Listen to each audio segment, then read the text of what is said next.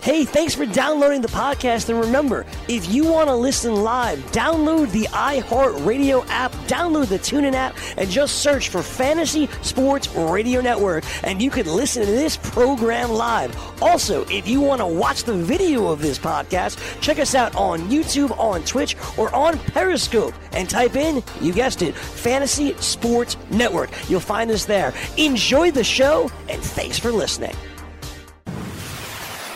You're listening to the Fantasy Sports Radio Network. It's Scout Fantasy Sports. It is hour two of Scout Fantasy Sports here on the Fantasy Sports Radio Network. Adam Ronis taking you until 4 p.m. Eastern as we do each and every weekday. You can follow me on Twitter at Adam Ronis, on the gram at Aaron88. Lots to get to in this hour coming up at 3:20 p.m. Eastern. Matt Modica from the Athletic also plays in a lot of high stakes leagues. He was also, or is, the draft is still going on, a participant in Tout Wars' new league, the Draft and Hold League, where you draft your team and that is it. You set your lineup. It's 15 teams, 50 round draft. Modica was picking from the five spot, so we'll go over his early picks, his thoughts on how he built his team. Also, some uh, ADP risers with him, an article he wrote on The Athletic. And then Steve Renner, scoutdfs.com. He'll join me at 3:40 p.m. Eastern as he had a ridiculous night last night, winning $36,600 in NHL DFS. And to celebrate that, we're going to give you guys an opportunity to get that same information and your opportunity to win some money by using the promo code HOTNHL. You get 50% off your subscription, and it comes with a free seven day trial as well. So you can sign up now, scoutdfs.com. I tweeted out the link earlier on, so you could check on Twitter for that as well. So make sure that you become a member and sign up today. We'll talk to Steve, get his thoughts on how he built his successful lineup, the tools, and the advice that you will get and what has made him uh, produce this hot streak that he's been on recently. So that's coming up in a little bit. You can also check out scoutfantasysports.com, our fantasy baseball draft kit, loaded with information, more articles by the day, high stakes Hall of Famer Sean Childs is producing in depth team outlooks for every team.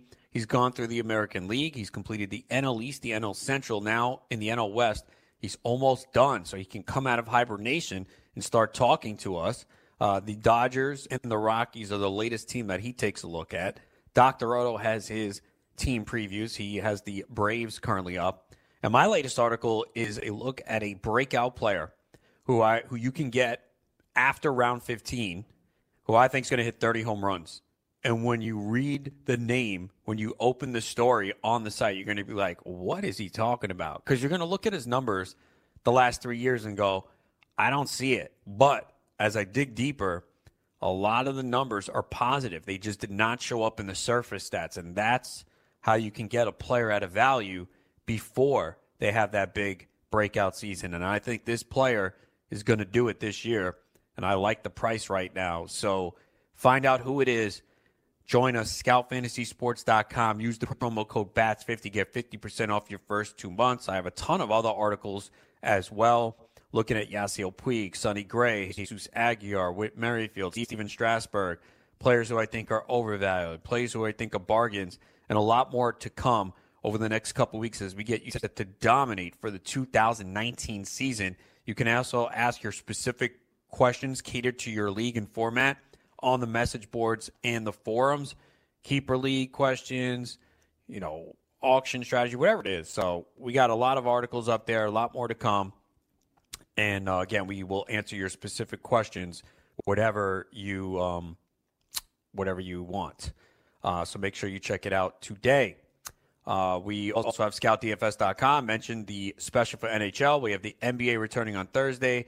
NASCAR had a good weekend as well. Uh, we have the picks for NASCAR each week, PGA as well. So lots of content ways to win money, as well as the um, VegasWhispers.com for your sports betting needs. So many ways to win, and you can also participate in a Scout 44 or 88 uh, in the Beat Dr. Roto League. Play FFWC.com right now. All you do is draft your team. These are 12 team leagues, too. So not as deep as the 15, 44 rounds, and the season ends September 1st. So it doesn't interfere with your fantasy football season. The Beat Adam Ronis League is underway. This is a 44. Uh, we are flying. It is round 11. I started talking about my team in the segment uh, in the first hour, second segment of hour one, which you can always hear on demand if you're just joining us now. So I'm going to give my thoughts on how I built my team in this one. So as I mentioned, I started off with Jacob DeGrom and Manny Machado picking from 11 spot out of 12. Round three, I came back and got Trevor Bauer. It was a pretty easy call for me. There was already 11 pitchers off the board, and uh, Bauer is a guy that I liked quite a bit last year. He lived up to expectations and beyond. It just sucked that he got hurt late in the year. When he came back, he was pitching out of the bullpen. I did have him in an NFBC auction. I really could have used him to finish the season uh, as a starter, as a team faded a little bit down the stretch. But Bauer, I think, will uh, definitely have another good season. Round four, went with Rhys Hoskins, who has first base outfield eligibility in this league. He should play mostly first base this year. Hoskins was a guy that I did get in a few leagues last year. Uh, I liked him in round four. Sometimes he was going a little bit early, and he had a good year. Uh, the average was not great, 246, which in today's environment is not terrible.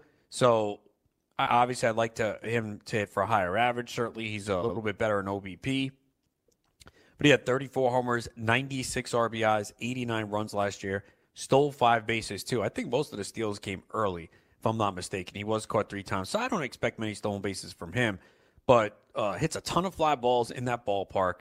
Uh, 50, almost 52% fly ball rate. So that kind of hurts the batting average just a little bit because he's hitting the ball in the air so much. We did see the hard hit rate drop a little bit last year, but he's got immense power. I mean, this is a guy that is capable of hitting 40 home runs. Remember, I think people got excited that 50 game sample in 2017, and it happens a lot. He had 18 homers in 50 games, and people kind of project that and times it by three, and it just doesn't work like that. But he had a good year. This is a good Phillies lineup good chance that they potentially add Bryce Harper in the coming days. I think that's what everyone expects. Although there was a report, I guess, that Harper is not completely sold on Philadelphia.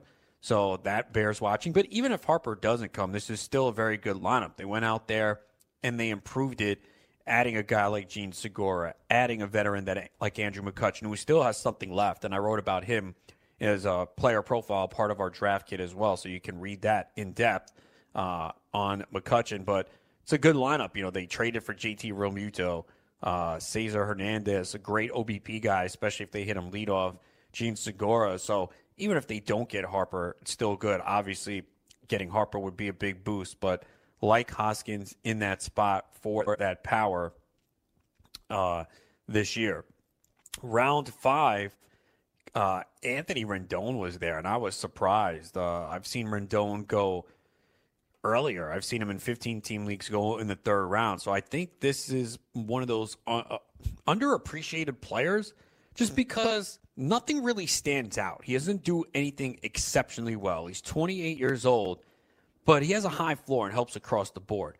One of the categories that people probably don't look at enough is batting average. It's something that can fluctuate too from year to year. I already mentioned a few players where we've kind of seen their batting average all over the map. And that was the case for Rendon for a little while, but the last two years we've seen him at 301 and 308. He's a career 285 hitter. So he has a high floor for the batting average. Even if he gave you 285, 290, that's good. But there's a good chance based on the last couple years he hits 300 again. And to do that over the course of 550, 600 at bats is a big advantage. It allows you later on to take these power hitters that might be a detriment in the batting average category. So if you're able to get that high batting average floor, and I've mentioned this before when talking about how you fit Joey Gallo in your roster construction. For some teams, Joey Gallo's not a fit. And this also goes back to why I hate the overall rankings. Where am I supposed to put Joey Gallo in the rankings? It really comes down to where you are in your team in the batting average. Because Gallo's not a fit for some teams. You know, we went over uh, Steve Gardner's team, I think it was in the FSTA, where he had such high batting average floor with his first six, seven, eight picks. Joey Gallo was a good fit there, even if Gallo didn't see the rebound in batting average, because there's potential that maybe it's 250, possibly. But even if he hits 220 again, good bet for 40 90. And for certain teams, it's a fit. For others, he's going to sink your batting average. So you have to take that into account. But when you get players early on with 290, 300 batting average, and if you get a few of them, it allows you to take on more risk in that category later on in the draft. So, you know, Rendon, he missed some time last year too. Remember, he only played 136 games, but he had 24 homers, 92 RBIs, 88 runs. So very solid across the board. And I think he's one of these boring players where people look at and they go, "Ah, what's so good?" I mean, he should get 100 RBIs again. He had 100 two years ago and 147. He had 92 last year. And even with Bryce Harper out of this lineup, if he doesn't return, and who knows, maybe there's a way he sneaks back to Washington now, uh, it's still a good lineup because they got Juan Soto, who was impressive last year as a 19 year old, his ability to get on base. They'll have Victor Robles play every day. You got Trea Turner. So there are a lot of good pieces in this lineup that Rendon should still be able to produce. Eaton, Adam Eaton's always been good when he's healthy. Yes, I know he can't stay healthy. But Rendon, right now, the way this batting lineup is slated, probably hits third in the lineup in a good spot. Could see Trea Turner on base quite a lot in front of him. I mean, Turner gets on, steals a base. Plenty of opportunities for Rendon to drive him in. They added Brian Dozier, Yan Gomes, so it still is a good lineup. And Rendon, to me, is one of these players that people look at like, oh, he's boring. What does he do? Because people want a 35 to 40 homer guy. They want someone who's going to steal 20, 25 bases. And you're not getting any of that from Rendon, but you're getting solid numbers across the board. That matters in round five. Not every pick has to be a home run upside pick. So for me, seeing Rendon there, uh, I was pretty happy to get him in that spot for sure. Like for me, top player off the board uh, for me. Round six was a, a tougher choice here. Uh, there was a lot of different directions that I could have gone, and I kind of wrestled over this decision. There was really no pitchers that stood out, and I didn't want to take a closer just yet. Um, there were a few closes off the board, uh, but I didn't want to delve into that direction yet. And I wound up going with Tommy Pham. I wanted to get someone that could give me some stolen bases at that point. I've always said I'm not going to reach on the category, and Pham is someone that can give you 20 to 25, potentially more. Remember, he was a little banged up last year, went over to Tampa. He's 30 years old now, uh, and he had a good year. And he's another guy that can contribute across the board. He had 15 steals last year, 25 in 2017 with the Cardinals over 128 games. So, another guy that's going to provide pretty good batting average. He was 275 last year, career 279 hitter. He scored 102 runs last year in 137 games, and uh, definitely like his ability to steal bases.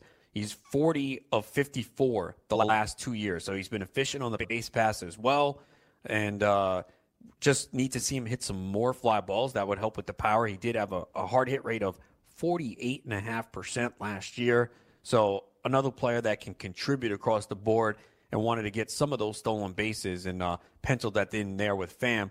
And then uh, obviously, I'm picking pretty quick. So around seven, I went with David Dahl, and I do see some people who feel like he's kind of overvalued. Uh, I did put out a stat on Twitter last week. His September was like nine homers, 27 RBIs. And then someone said, well, look at all the pitchers that he hit them off. Dahl is playing in Coors Field. Dahl was a, a prospect that people were excited about for years. He's had a lot of injuries. That's been the big problem, it was last year. He turns 25 April 1st. He's going to play left field every day for the Rockies. It's round seven. I mean, this is a potential breakout guy, a guy who could hit 25, 30 home runs, steal 15 bases, and plays half his games in Coors Field. So I'm going to take that shot in round seven as my you know second outfielder, and you know I obviously anchored the team with two pitchers, so he is the uh, fifth bat that I'm taking in a draft. So I'm going to take him in that spot uh, for sure. There were a couple of different directions that I could have gone in there, but uh, decided to get again two guys with some power speed combo. So this is a case where you know I'm kind of piling up the stolen bases little by little. You know Machado can get 10 to 15. Hoskins, I don't expect to run much. Pham can get anywhere from 15 to 25. Dahl could get 10 to 15. Then around eight, uh, this was a tough call. Like Zack Wheeler was sitting there, and I really like Wheeler a lot. He had a big second half, and uh, decided to pass on him. And this is where sometimes the ADP on your site comes into play because sometimes you get in your head like, well, he's he's like 30 spots away, so I can wait on him. And I decided I'm not going to do that. And I took Jose Peraza in round eight. To me, Jose Peraza is the cheaper Starling Marte, the cheaper Whit Merrifield. Peraza was a guy I took in Tout Wars two years ago and got burned. He had a bad year. He's 24 years old, turns 25 in April. He had a really good second half last year where he was hitting at the bottom of the order quite a bit. Now, to me, he projects to hit leadoff this year for the Reds in a an improved lineup. I love what the Reds have done. So we saw Peraza really not get much of an opportunity near the top of the order last year till late in the year. He'll be at the top of the order this year. Last year he had 14 homers, 23 steals, 85 runs scored. He batted 288. He makes excellent contact. Now he doesn't draw a lot of walks, so in OBP leagues, a little bit of a downgrade, but he has at least 21 steals three straight seasons and he could run more. You know, especially if he's going to hit leadoff, it might give him the green light more. He's been very efficient on the base pass in his career. 70 stolen bases in 94 attempts last year, 23 of 29. Uh, good ballpark to hit in. He had more fly balls last year. His fly ball rate was 38%. So I'm not even banking on a ton of power from him. He had a line drive rate, too, of 25.5%. So he made a lot of improvements last year. If he were to get 15 home runs, steal 30 bases, the runs up top, the good average, really good target this year. So I already had a shortstop potentially. I could always move Machado to third, but I have Rendon. So I don't worry about that. Uh, I want to take the best players, and I really like Peraza this year. So got him in round eight. Seen him go in the 15 team league sometimes round six or seven. But I think he's a guy that can take a big step up this year. I'll continue to keep you posted on this draft in the next few days. But when we return, I'll be joined by Matt Modica of The Athletic. We'll talk his Tout Wars draft and hold. That is ahead right here. It is Scout Fantasy Sports on the Fantasy Sports Radio Network.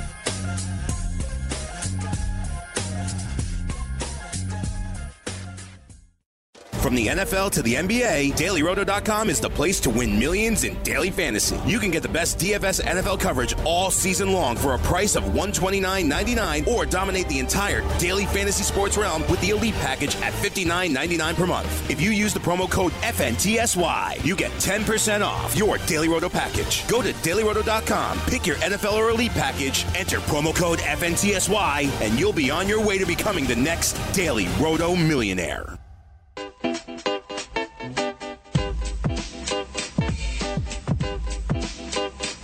It is Scout Fantasy Sports here on the Fantasy Sports Radio Network. Adam Ronis here until 4 p.m. Eastern. You can check me out, scoutfantasysports.com. My latest article, look at a player going after round 15 that could have a breakout season. I'm calling for 30 home runs. Use the promo code BATS50, get 50% off your first two months, and check out that article. A lot more as part of our fantasy baseball draft kit today. Joining me now, it is my guy, Matt Modica from The Athletic. Matt, what's up? Hey, what's up, Ronis? It's another day closer to baseball. I know, man. Can't wait for it to get here. We'll have some games this weekend. That should be fun. It seems like it's been a ways away, but before you know it, uh, we'll be. I mean, I know you've been drafting for a while. I have too, but we'll be like in live drafts pretty much every day once we get to March, right? Yes, indeed. New York uh, NFBC will be here uh, tout weekend, and then uh, you know following weekend Vegas. So it's coming quick. Oh, you're going out to Vegas too to draft? Uh, as of right now, I am. I'm doing the ultimate auction, so we'll see how that goes. Always a challenge, man, but that's why we like it, right? Got to got to be in the yeah, the competition. Uh, before we get into your Tout Wars draft and hold league, just what are your thoughts here? We finally get Manny Machado. He goes to the Padres. We've kind of heard them being one of the teams in the mix over the last few weeks, along with the White Sox and the Phillies. But it's going to be San Diego, a 10 year, $300 million contract. Uh, how much does this change his value? Where do you like Manny Machado in drafts this year? Uh, I like him in that, you know, second half of the first round. Um, I mean, if he gets to the early second, I'm, I'm taking him. I don't see a major decline in his numbers. Uh, I think uh, Petco suppresses uh, left-handed power more. So this is a guy that's going to put up numbers. I know it's not Camden yards, but you know this is still going to be uh, you know one of the better players in MLB. Yeah, I think so too, and interested to see where his ADP falls now after this over the next few drafts to see how much people ding him because of the move. Because uh, I don't see a, a major change either. Uh, you're part of the Tout Wars draft and hold. The first year they're doing this, it's a 15 team league, 50 round drafts. All you do is draft your team and set your lineup each week. And you're very familiar with this format. You've been doing it in the NFBC. Uh, how does the strategy change when you're playing in this type of format where you can't make moves during the year? Uh, well, I mean, I think the the two crucial elements are you must get a solid base that uh, at bats and innings pitched.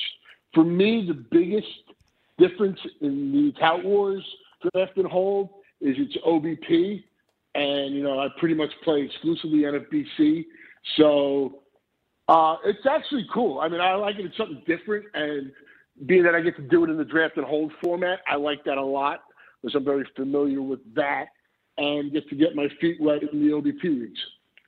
Is there a big adjustment for that? I think sometimes, you know, that category, it's still one category, but I see sometimes people overrate it a little bit. Is that something that you're trying to shy away from? And how has it gone so far? And how has it kind of changed your projections? Has a, a lot of players moved up, moved down, or just a handful? I mean, certain players have moved down. I, I think there's a, a significant amount.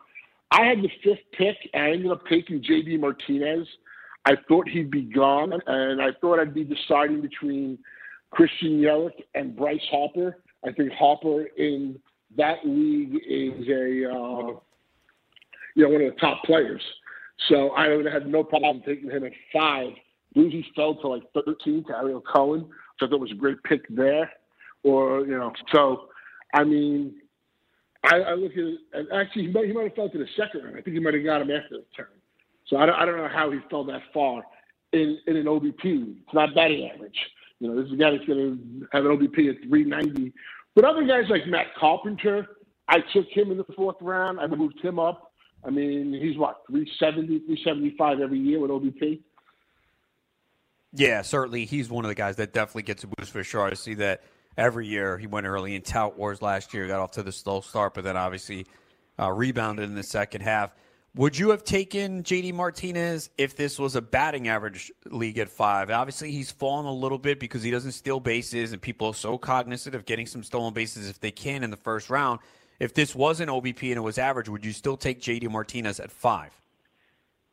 Being that this is not an overall, uh, I'm not as conscious, I do have to get conscious. So I don't have any speed, but you know the speed factor.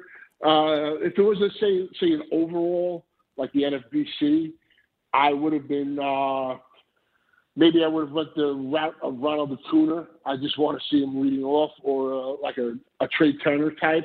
But I don't think you could go wrong. My philosophy coming into this was build a solid OBP base with guys that can hit 30 homers and score or drive in 100 runs and get two aces. And I think I've kind of accomplished that to this point. It's what happens from here on. Yeah, and Martinez is a guy that just for four categories just elite. I mean, two straight years of 40 plus home runs. The OBP last year was 402, the year before 376. So certainly to get him in that spot was a was a good pick. And like you said, standalone league, you can figure out the stolen bases at some point. Did you consider taking Max Scherzer at all at five? He went seven. No, the reason I didn't, uh, I was going with a hitter is just I had the opportunity. Uh, Todd asked us what we wanted our KDS to be, and I went straight butter, and it's something I've been doing. And it was all because of the second and third round, how that would be set up for me. If the hitter fell that I really wanted, then I would have taken the hitter in the second round, knowing I could have got an ace in the early third. But I also had the opportunity to take two aces, and especially in a, in a draft and hold where there's no in-season pickups, I like that even more. And I went Nola Carrasco. So that was my thought process entering this. talking to Matt Modica. You can find him at theathletic.com. And as you mentioned, you took Aaron Nola in round two. Uh, Clayton Kershaw went one pick before. I've seen Kershaw slip to the third round. Would you still have taken Nola over Kershaw if Kershaw was on the board? Oh yeah, I mean, I, look, I, I love Kershaw, and I got a feeling next month he's going to look really good in spring training again. He looked excellent last year. He pitched 21 scoreless innings with 23 strikeouts to four walks, and you know the back acted up. The, not even the back that scares me the most. It's the you know plummeting strikeout percentage, and I think he can still be successful with the secondary stuff. But if that, you know, if the fastball is really going to be at like 90 miles an hour, I, I think that's a lot to overcome. And there's just, you know, at least a dozen or so guys I'm going to take ahead of him. Yeah, Nola was a guy last year I wrote about in the preseason saying he was a dark horse NL Cy Young candidate and actually almost got there. Obviously, great year by DeGrom mm-hmm. and Scherzer, but Nola had a hell of a year himself. Is it is he far above the pitchers that you t- took him over right after you Nola was Verlander, Snell, Bauer? Is it close between those guys, or do you have Nola a tier above them? Well, uh, Nola's my four. I think you can make an argument from say four to thirteen. Um, Gerrit Cole went on the turn by James Anderson, and I think that was a fantastic move because you know he knew what he was picking, and if he wanted that pitcher, he had to pull somebody up. And I mean, I think I have Cole five. Nola four. So, and then I have Snell at six. I look Snell to me, it's a short sample. Uh, but when he came back from injury last year, he changed his repertoire. We saw that curveball. I mean, we saw what he was able to do. I think he has the best shot of being the next Clayton Kershaw. I think that's going to happen. But I, I, I think there's a lot to like here. I got Verlander at seven. I have no problem. Someone wants to tell me is their number four. Uh, I'm not going to bet against uh, Justin Verlander. What he did in that second half of the season was so much better than even the first half. I mean, and you know, as far as the skills, I mean, the, the strikeout percentage, the swinging strikes, I mean, everything. You know, for a guy who's going to be 36, I think either this month or beginning of next month, that's that's pretty amazing. So I think it comes down to preference. I know some people love Luis Severino as a top five guy. I know that's Derek Carty's guy. I think I have Severino uh, either 10 or 11. But, you know, it, I think it's so close in there. You know, I mean, I think Carlos Carrasco is a fantastic pitcher. You know, so I, I think it comes down to preference, who you think, you know, fits your scheme better. Yeah, that is true. They are kind of close. Talking to Matt Modica of theathletic.com. And as you mentioned, you took Carrasco in round three. Carrasco is a guy that I've loved for years. I feel like I kind of always mm-hmm. write about him saying he's kind of undervalued. I know it's hard to say that about a third round pick, but to get him as your two, he's 31 years old. I remember in the Phillies minor league system, and I saw this guy, I was like, yeah, I think he's going to be really good. And he's, you know, two years in a row now, 192 innings. I think that was one of the concerns. Well, can he stay healthy? I mean, he put up really good numbers last year. I know a 3.38 ERA is maybe not elite, but it's very good. And I think he has the ability to improve on that. Yeah, what's great about that is like, like he's always his xFIP is always around that you know 330 something or 340, and the first half, you know, it, the ERA was four, the skills were there. The second half, he was just insane and I think he's had like a 32% strikeout percentage. And if you look at the last two years, I tweeted something out on Sunday. The last two seasons, him and Luis Severino are like identical, almost innings pitched, strikeout percentage, walk percentage, ground ball percentage, and xFIP. So you know, I don't think you could go wrong either way. Round four, you took Matt Carpenter, and obviously some people might look and say, "Whoa, that's early." But as we alluded to, this is an on-base percentage league. Were you deciding Carpenter over anyone else? Uh, did you think about JT Realmuto? It is a two catcher league. He went one pick after. You probably were not going to go a third pitcher with Ty on there. I'm sure you were looking at a bat. So, uh, what were your thoughts as you made that selection of Carpenter in round four? Actually, the bats I was really thinking about was uh, Xander Bogaerts, uh, Puig, and Michael Conforto. Those were the three guys I really was thinking about And I just I was looking at first base after Carpenter. I know he plays first and third, and I like that having that flexibility as well. But like like you said, I mean it's 370, 375 every year. He should be driving in 100. Uh, he should score 100 runs this year. You know, hit possibly 30 homers again. So for me, you know, he, he was filling, he was checking off another box I had. And I usually don't go position scarcity in the first five rounds, but that was the tiebreaker here. Talking to Matt Modica, you can find him at theathletic.com. Michael Conforto in round five, and Conforto got off to a slow start last year. He was coming off the shoulder surgery, but man, he showed a burst of power in the second half. Obviously, we're both Mets fans, and we get to see him quite a bit. Uh, Conforto seems to be a guy to me that I've seen that is going higher and higher in drafts. Uh, what are the expectations for Conforto this year in your eyes? Uh, in my eyes, especially for this league, is like a 350 OBP, uh, 30 homers, you know, possibly, you know, if in a perfect world, you know, maybe 35 40 if everything broke right for him. But I think a guy that could, you know, score, drive in 90 runs. So uh, again, you know, for my first three hitters, I'm looking to have 100 home runs, you know, get the 100 runs in our RBIs from each guy or close to something like that where it could be 100, 300, 300. And, you know, it was tough. I really wanted to take Mondesi, get the speed.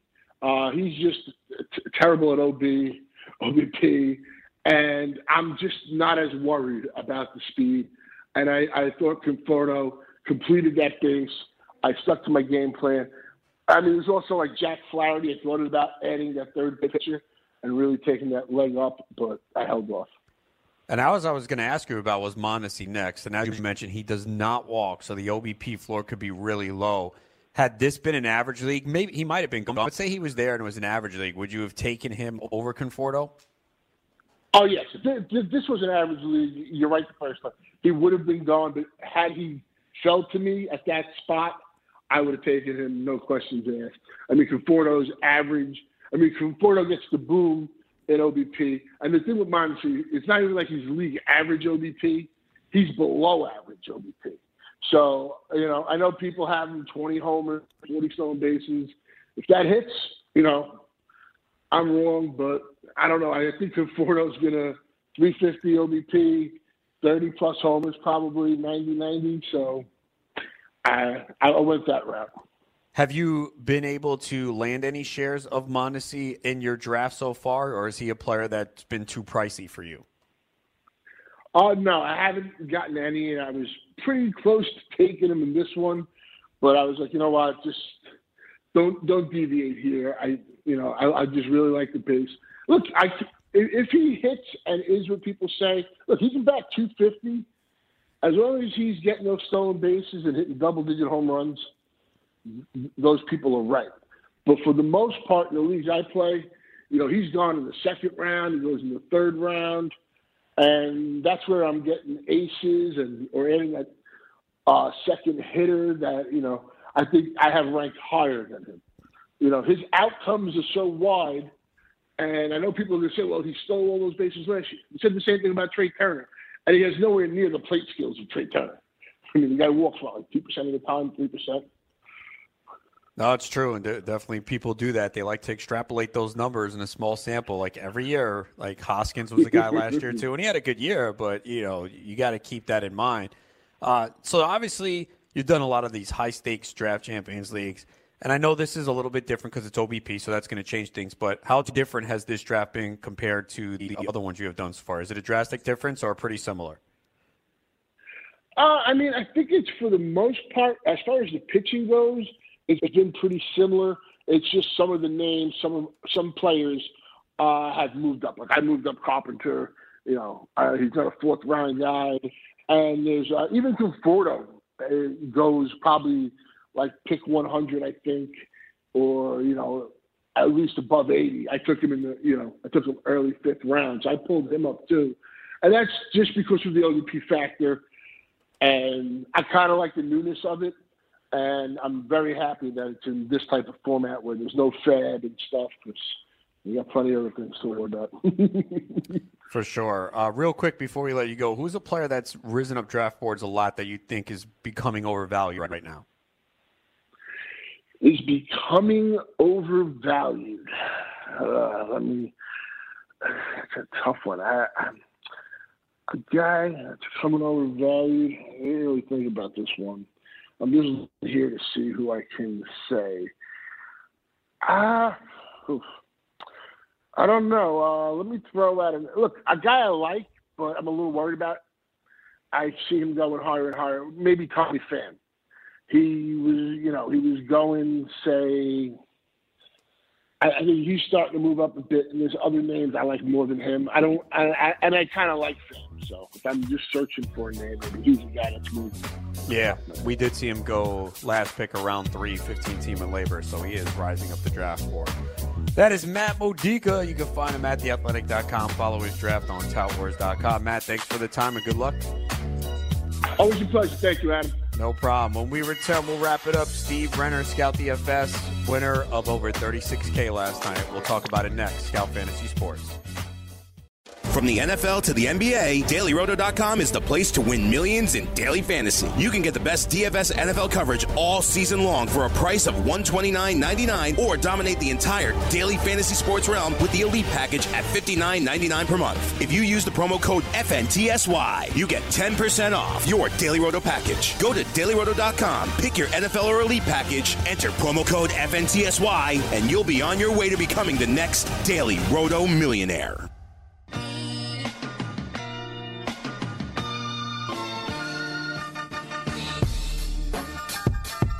It is Scout Fantasy Sports here on the Fantasy Sports Radio Network. Adam Ronis here until 4 p.m. Eastern. As we are each and every day live from 2 to 4. Of course, you can always check it on on demand anytime you want. Just go to podcast, search Scout Fantasy Sports, hit subscribe.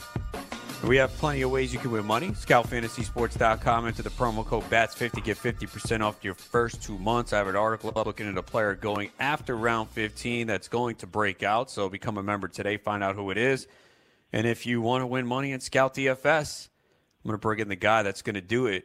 He did it himself last night. Steve Renner, ScoutDFS.com, winning over $36,000 last night. Congrats, Steve, man. What a damn night. I almost cursed. Thank you. Yeah, I uh, I cursed a little bit, but in a uh, in a happy, uh, positive way last night. So, yeah, look, you know, we've been hockey's been kind of uh, my my sport outside of you know I'm I'm a big baseball guy and, and certainly I do football as well.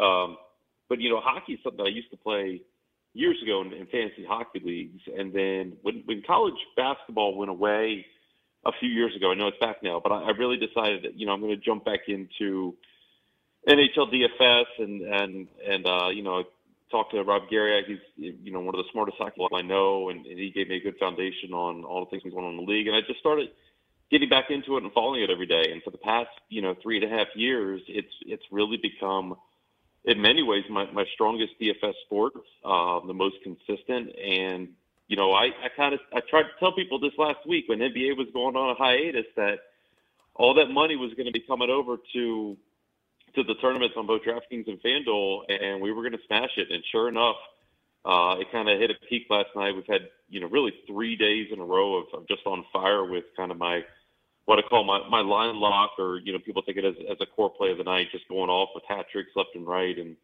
and last night was was truly awesome to not only uh, you know, win the, the big tournament on DraftKings uh, for 20000 there, but also the 300 max that won there. And the big tournament that even FanDuel had, uh, 2,500 people took that down with uh, over there. I did have four entries, just the one entry on on DraftKings. Um, so it, it was very cool. And, and I'll you know I'll, I'll say this: I had a live final seat last year that, uh, in in many ways, took a little bit of craziness to get there with a hat trick from a defenseman last night was just a dominating lineup. And you know, for me as a DFS player, that that's great to see when when you have the plays that you know are the correct ones, and you, you kind of you trust the process and you stick with it. To see it pay off like that was was very cool. Was it a big sweat, or were you comfortably ahead? What was it like going down to the final game of the night? I was comfortably ahead, but look, there's there's always a big sweat. I was in the lead on on the DK one for the 20K for the better part of the night. I mean, right out of the gate, we got two goals from uh, uh, Kucherov from, from Tampa Bay. Uh, had the goalie there as well, who was doing really well. And then the, the Chicago Ottawa game was just going bananas uh, with goals left and right. And unfortunately, we we were on the right uh, line there that had the hat trick from DeBrincat. But I was ahead most of the way. But you know how it is. I mean, even you know I'm sitting there and I'm like cross checking and I'm, I'm watching the the Caps and Kings game uh, and then there's like a late crazy goal in the Sharks game that should have been waved off, and I'm sitting there like scrambling to see, okay, am I going to get caught by someone who has like the perfect combination? So I, uh, I I got burned a few years ago in baseball by Mike Zunino hitting two home runs in the last three innings of a game to cost me a live final seat. So I'm never not sweating when when you're in first like that, but but I will say it was uh it was a it was a comfortable lead, I, I should say, you know, for a better part of the night. Talking to Steve Renner, ScoutDFS.com won over $36,000 at NHL DFS last night between FanDuel and DraftKings. So, how did this successful lineup, how was it built yesterday? So, look, I, and I have a, there's a Hockey 101 article that I did last year that talks about my lineup construction. And in hockey, um, you know, there, to me, there's, there's three parts you can take for it a little bit of football, a little bit of baseball, a little bit of basketball. But you know, we, people know in football, hey, you want to correlate between a, a quarterback and a receiver, and sometimes in baseball, you want to correlate guys in, in the lineup. Hockey, you have to correlate lines, and so I always look for a center and a wing who are going to be together that are in a good spot. Um, and I start with kind of my, my core build. So I was on the Chicago second line, uh, which, you know, DeBrincat is a young winger for them, been playing really well. He gets top power play unit it was the obvious go-to game of the night for for offense. But I took that entire line, and with with Strome, DeBrincat, and Kahun, that was kind of my core. And then from there, it's a matter of looking to say, okay, my second combo or correlation, I'm going to do a mini stack with.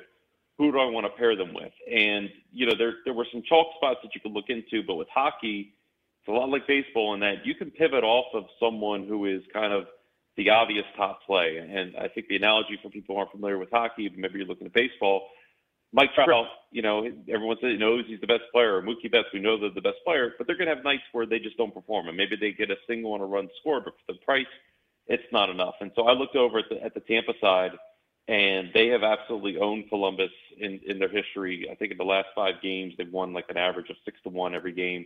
They were coming in white hot. Nikita Kucherov is really – on pace to be probably the the MVP of the league in the NHL this year. He had the goal lead for a while until Ovechkin took it back, and so um, yeah, I went there. I went to Kucherov and, and his centerman Brayden Point, combined them together, and then found the best value throughout there, and, and paired them up with Vasilevskiy, the goalie, who had almost his third straight shutout until the final couple minutes of the game when Columbus finally scored on him. So it was it's the same process that I use on 90% of the nights you know, when I go to build, I still have to look at every slate and say, does it going to fit tonight? Where do I want to spend and where do I don't want to spend? But you go in, you find the core teams that you want to build around, and then you pair it up from there.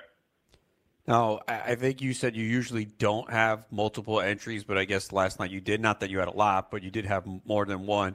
How do you decide on a given night whether to enter more than one entry? So here's the thing. I even wrote this in my article yesterday. I said this is a very rare night where I feel like there's a couple games where it's a real toss up and it would make sense to, to kind of play even ahead with the goal or whatever. But I'll tell you, Adam, for me, the, the more I do research and the and the more I, I kind of go through the lineup and build the right construction with time and doing playing every day, my main lineup is the one that always hits, and that's what's hit last night. But hockey's a good sport because there are it, it comes back to the the lineup or excuse me the, the contest selection as well, right? So there's a lot of three entry max tournaments out there that are a thousand people or less that have a good payout from down to 22 to 24 percent. And so with those, if if you feel that hey, on a given night, there's maybe there's two one-offs that I really like from uh, a stack combination I don't want to pivot off of, I'll play two lineups and go with that. But you know, for me, to be honest, most of the time, why I put in a, a second or a third lineup is because I'm chasing and and I'm doubting myself. And 99% of the time, it's that main lineup that wins. But if you do more than one, really keep it down to about three to five because play in those single entries, play in the three entry max. There are a few good 20 entry max out there as, as well. you get into. I, I wrote yesterday there were two five dollar tournaments on DraftKings, and one was twenty three thousand people, the other was nine thousand people. And first place in the 9,001 paid out more than second place in the other one. And it just, it made no sense to play those large tournaments when you get better options out there. Um, so if you do more than one lineup, you know, really it's going to be pivoting maybe that stack where you play off there or, or pivoting your goalie uh, because there's a lot of variance in the goalies. But, um, but yeah, I'm, I'm usually a, a one to three lineup guy at most. Talking to Steve Renner, ScoutDFS.com, won over at $36,000 last night in DFS, and you can get his advice, ScoutDFS.com, right now. Uh, there's also a special. Let people know how they can access this content right now for a discounted price.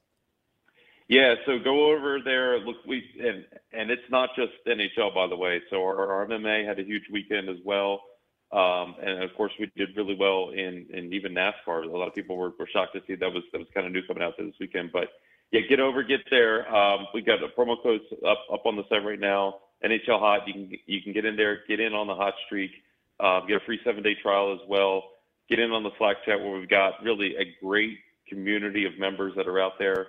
Um, that you know, I look at it as they're not subscribers, they're members. You got people themselves who've been playing every single day that offer kind of their opinion that can help with the contest selection uh, and help with how to you know read through my article, Rob's article as well, and kind of get the info in there. So, like I said, get in there.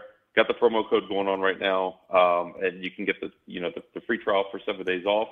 Um, really get in there for for NHL, and then once you get off of that, you're going to be pushing it through over there. So, Hot NHL um, will get you 50% off the first month, and then, like I said, the, the seven day free trial along with that as well. So for someone who's listening and they really don't know much about the NHL, they don't play much, and they're intrigued now because they go, okay, let me check this out. He won a lot of money. He knows what he's talking about. Where do you start as a novice as they read your content? You know, maybe they don't know a lot of the players. What's the best approach for that new player? So go to our site once you're signed up under the NHL tab.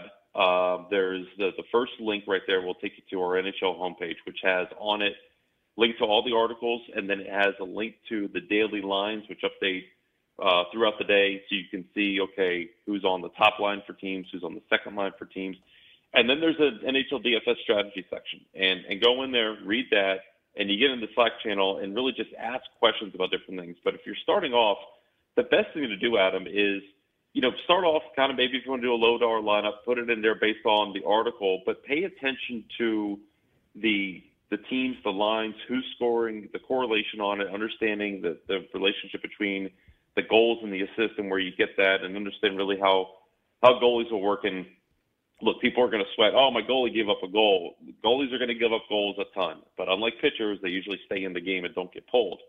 Uh, but you know, follow along. And I'll tell you, with the way that, that the NHL schedule works, you'll get a night like tonight with nine games, and then tomorrow you'll have like three games, and then it's back to a big slate on Thursday. But if you play like a team like tonight that are that a lot of people are on, and, and I'm on as well, which is Florida, you're going to understand the top line. So we've got Barkov, uh, we got Vatrano on the top line. Those are two really popular plays. Second line, two guys I'm on, Trocheck and Hoffman. Understand the correlation between plays and see the matchups, and then as you go through we have a lot of the subs they pick up, and for a while there, we were everyone was was beating on the the ducks, and you can see teams that are the right teams to pick on, a lot like you would do in any other sport, Adam. Where we go back to football season, we every week we would talk about, all right, well, who's playing Tampa Bay this week, right? Because everyone knew they were a bad defense. If you pay attention to it, you'll start to understand it, and you'll be able to put together your lineups on your own. How important is it to stack lines in the NHL? Is it something that you do mostly every night? Yeah, it, it's very important, and the reason why is you could have uh, on any given night, like let's say you have Alex Ovechkin, um, who is going to be a very popular play, and uh, the Caps aren't playing tonight, but I'm using him as an example, and I'm sure a lot of people know him. And you say, "Oh, I'm only going to play Ovechkin," and he scores. Well, you know, most goals are always going to come with assists, and a primary and a secondary assist, and they're usually from the guys in the same line.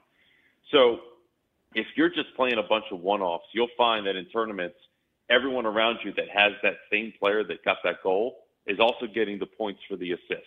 And you actually will fall down after getting a goal. And that's that's one thing that newbies really have to get used to is like, hey, my guy scored a goal. I'm I'm cashing right now. Great. And then the next thing they know, they fall below the, the cash line, and all of a sudden they're not making any money. So you've got to correlate at least. That it's more the correlation than it is the stacking.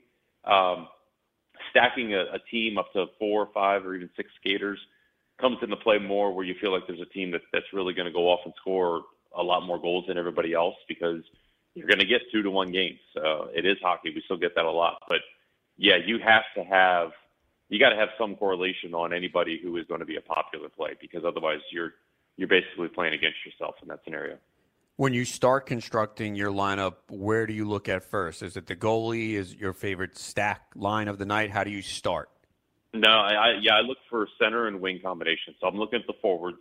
Um, I sometimes will look at defense just to see is there a must-have defenseman, but typically I look at the forwards and I look for guys priced in the mid-range. So on DraftKings, if I can get two guys that are in like the upper five thousands or the low six thousands, I want to find that because you want to find the mid-range guys, and it and it's those guys that really stand out. Not everyone knows, you know, that the high-end guys, and and that's true for any DFS sport really. But I will start with my favorite center wing combination and then my second favorite center wing combination. And then from there, the rest of the lineup kind of builds itself out. And, and one rule of thumb on goalie is if, if you can't decide, there's two things you can do. One, correlate him with your forwards because for goalies, the most important thing is getting the points for the win. And if your skaters are scoring goals, it would, you know, kind of lend to that, that the goalie has a better chance to get a win.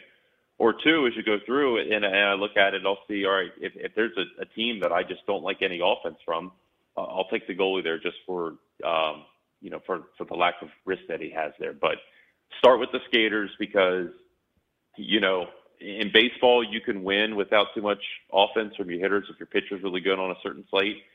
In hockey, you can't win without goals. If if your guys aren't scoring goals, you're not going to win. You can win without a goalie doing well. In fact, I I cashed on Sunday with the goalie who got hurt in the first period. So it's it, you start with the skaters first and, and the forwards in, in particular. Do you find that there's more of an edge in NHL DFS because it's not covered as widely? That's one reason. Uh, it's not covered as widely. Widely, I think. Two, I don't think people play with it as consistently because because of the way the schedule is, and it, it drives us NHL people nuts. Like we'll get a great slate that has a lot of games, and then we'll have a slate with just two games, and it, it really it takes away the edge there.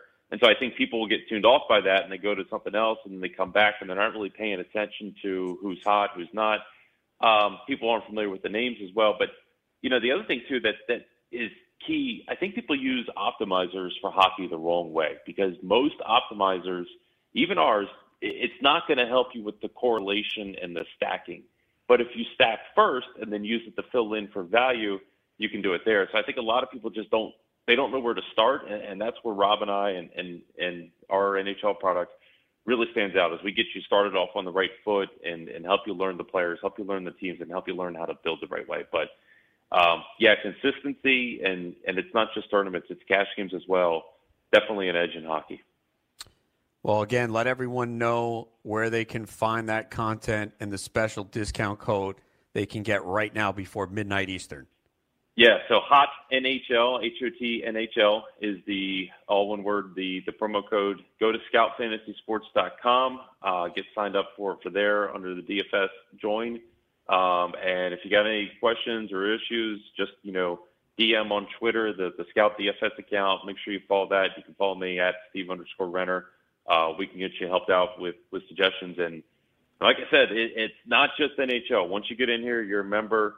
Uh, you know, you'll, you'll find that we've got a lot of great content. And I know once once basketball gets started back up, people are, are going to go back to that. But um, hockey's going to continue through, and right around the corner, you know, I'm itching for some baseball as well. So we're gonna we're gonna keep you on it. All right, I will send you my PayPal in case you have a little excess money left over from last night. But again, Steve, congratulations. Great night. Always a great feeling Thanks. when you can pull that off, man. Drinks on me for sure, Adam. All right, no doubt. All right. All right. Again, make sure you check us out, scoutfantasysports.com. I'll be back tomorrow afternoon, 2 p.m. Eastern with Dr. Roto here on the Fantasy Sports Radio Network.